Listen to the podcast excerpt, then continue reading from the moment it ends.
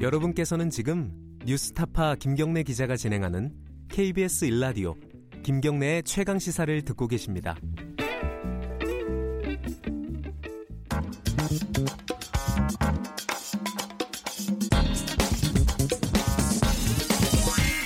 뉴스의 재발견. 네, 뉴스 속 숨어 있는 이면을 뒤집어보고 되짚어보는 뉴스의 재발견. 오늘은 뭐랄까요? 사람들이 요새 관심이 많죠. 이 김학이 버닝썬 장자연 사건 뭐 이렇게 이름을 붙일 수 있을 것 같은데 이게 뭐 논란이 좀 있습니다. 이 어, 말을 만드는 걸 좋아하는 사람들이 만드는 걸 수도 있는데 어떤 사건이 어떤 사건을 덮는다. 어떤 사건 네. 때문에 어떤 사건이 또 이게 잘 안 보인다. 이런 또 비판도 있고요.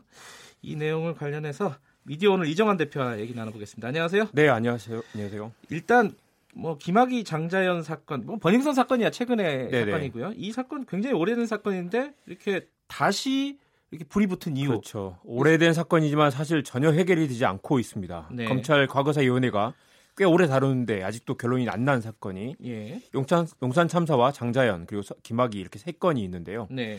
원래 이게 이달 말에 활동 기간이 종료될 예정이었습니다. 네. 청와대 국민청원에 쏟아지면서 대통령이 활동 기간을 연장을 지시를 했죠. 그래서 장자연 제조, 제조사는 65만 5만 명, 김학의 수사 촉구는 12만 명, 여기에 버닝썬 경찰 의혹을 밝혀달라는 청원도 31만 명이 동의를 했습니다.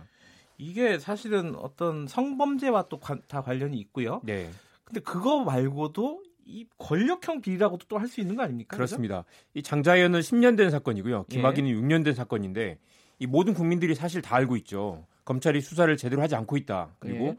누군가를 비호하고 있다. 그리고 검찰 범위의 윤곽도 어느 정도 드러나 있는데 이 검찰과 경찰, 언론이 제 역할을 하지 못하고 있다는 여론이 많습니다. 이 지금 진상조사단이 사실 이번 달에 끝나는 걸로 돼 있었는데 연장해 달라고 했잖아요. 근데 네. 과거사위가 원래는 안 된다 그랬어요. 그러니까요. 대통령 말 나오기 예. 전에는. 과거사위 아래에 조사단이 있는데 조사를 그만하라고 지시를 한 거죠. 예. 그래서 사실 수사를 여기서부터 시작해야 될 것 같습니다. 누가 수사를 중단하라고 지시했는지 아, 조사를. 네. 예. 아, 요 부분은 또 민감한 부분이네요. 네. 자, 이 김학의 사건이라고 할까요? 요거부터 한번 따져보죠. 네, 무혐의가 두 번이었어요. 네. 이른바 별장 성접대 사건인데 요새는 도- 또 성폭행 사건이라고도 하더라고요. 성- 성접대가 아니라 성폭행 사건으로 예. 불려- 불려든다라는 여론도 많고요. 예. 이 동영상도 있고 피해자 증언도 있습니다. 네. 이 피로 회복, 회복제라면서 약을 먹이고 성폭행을 저지르고 동영, 동영상을 찍어서 협박도 했습니다. 네. 그런데 이 검찰이 동영상의 여성이 누군지 확인이 안 된다. 그리고 성접대를 뇌물로 인정한다 하더라도 이미 공소시효가 지났다라면서 무혐의 처분을 한 번 했고요. 네. 그러니까 피해자라는 여성이 직접 나타났습니다. 내가 피해자다라고 다- 나타나서 다시- 2015년이죠. 네네. 예. 다시 수사를 진행했는데 이 피해자가 나중에 그 진술을 번복했다라는 이유로 또다시 무혐의 처분이 납니다. 예. 이게 우리가 일부에서 네. 최강 시사에서 그 백혜련 의원 인터뷰 네네. 했는데 그때 피해자가 재정 신청까지 했는데 법원에서도 기각했다. 그렇습니다. 이런 얘기가 있더라고요. 예, 피해자가 성관계를 가질 거는 사실 알고 있었고 예. 경제적 도움도 받았다라는 이유인데요. 정작 피해자가 어떤 위협 때문에 이 말을 바꿨을 가능성을 고려하지 않은 것이죠. 네. 그러니까 이 동영상은 김학의가 맞습니다. 네. 남성은 김학의가 맞고 피해자를 특정할 수 없기 때문에 특수강간이 아니다라는 게 검찰의 주장인데요. 음, 이 여성 이 누군지를 모르기 때문에 그리고 여성이 이 사람이 맞는지 모르기 때문에 뭐 무혐의라는 겁니다. 그래서 예. 이 짚어볼 거는 검찰이 제대로 수사를 했느냐는 겁니다. 네. 피해자를 찾으려고 이 핸드폰 압수수색을 해서 역으로 추적을 하면 이, 이 사람이 이 사람인 걸 확인할 수 있을 텐데 예. 이 압수수색 영장조차 신청을 하지 않았습니다. 음, 그리고 어제 KBS 보도인데요. 이 검찰이 영장을 신청했는데 네 번이나 기각했다는 사실이 드러나기도 했습니다. 그러니까 결국은 제일 중요한 것 중에 하나는 김학이 뒤에 누가 있느냐 뭐 네. 이런 거네요. 원래 윤중천이라는 건설업자 사건이 있는데요. 예. 여기서 이 성접대, 성폭력 사건이 한두 건이 아니었는데 이 김학의 영상이 나온 뒤에 김학의에게 집중이 됐습니다. 그래서 다른 고위 공직자가 더 있을 것으로 예상이 되는데 수사가 진전이 되지 않거나 일부러 멈췄을 가능성도 배제할 수 없고요. 네. 이 6년 만에 수사가 다시 시- 시작됐는데 경찰에서 수사, 수사 자료 3만 건이 검찰에 송치되지 않았다는 사실이 뒤늦게 네. 드러나게 됐고요. 그래서 누군가가 뭔가를 숨기고 있다라는 강한 의혹이 나오는 것이죠. 이상한 게 한두 개가 아니에요. 네네. 장자연 사건도 비슷합니다. 이런 의혹들이 많은 부분에 그렇습니다. 대해서는. 김학의 사건이 가해자가 명확하고 피해자가 특정되지 않은 반면 이 장자연 사건은 피해자는 있는데 가해자를 특정하지 못했던 그런 사건이죠. 아, 그렇군요. 지금까지 거론된 인물들이 거물급 인사들이 많습니다. 네. 이 팩트가 확인된, 확인된 것만 보면 조선일보 방상훈 사장의 아들 방정호 씨가 술자리에서 두 번 만난 사실이 확인이 됐죠. 네. 본인도 시인을 했고요.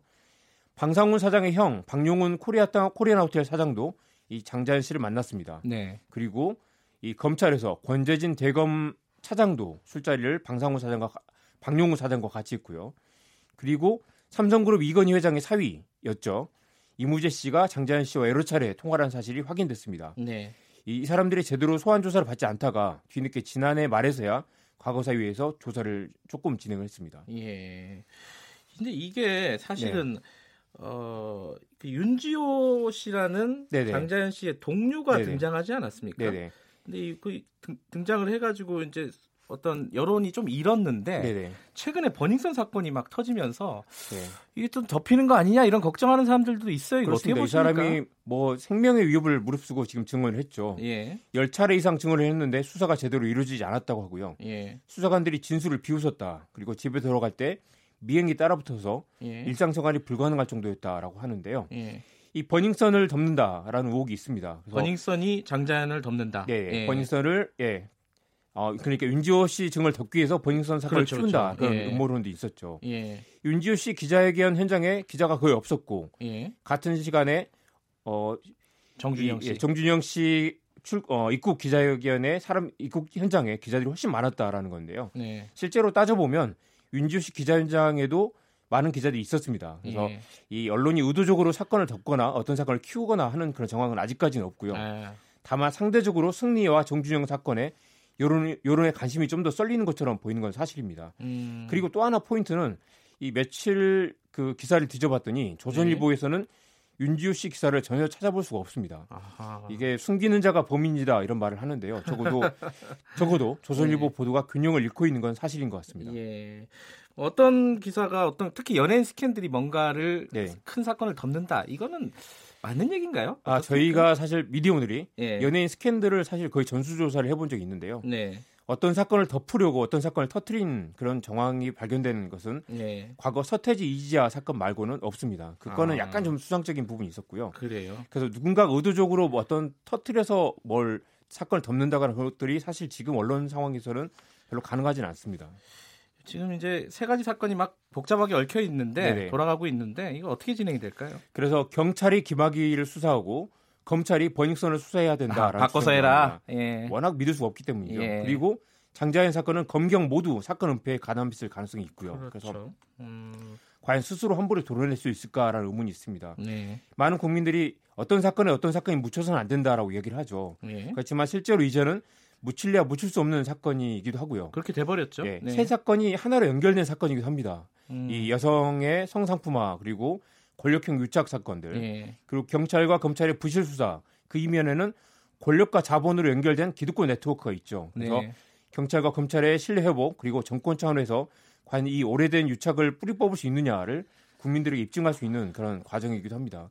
모든 국민들이 지켜보고 있죠. 지금. 세 사건이 어, 각각 돌아가는 것 같지만은 본질적으로는 네. 같은 측면들이 있다. 스스로 음. 함부로 도려낼 수 있느냐 그리고 네. 권력의 의지도 중요하겠죠. 여기까지 듣겠습니다. 고맙습니다. 네. 미디어 오늘 이정환 대표였고요.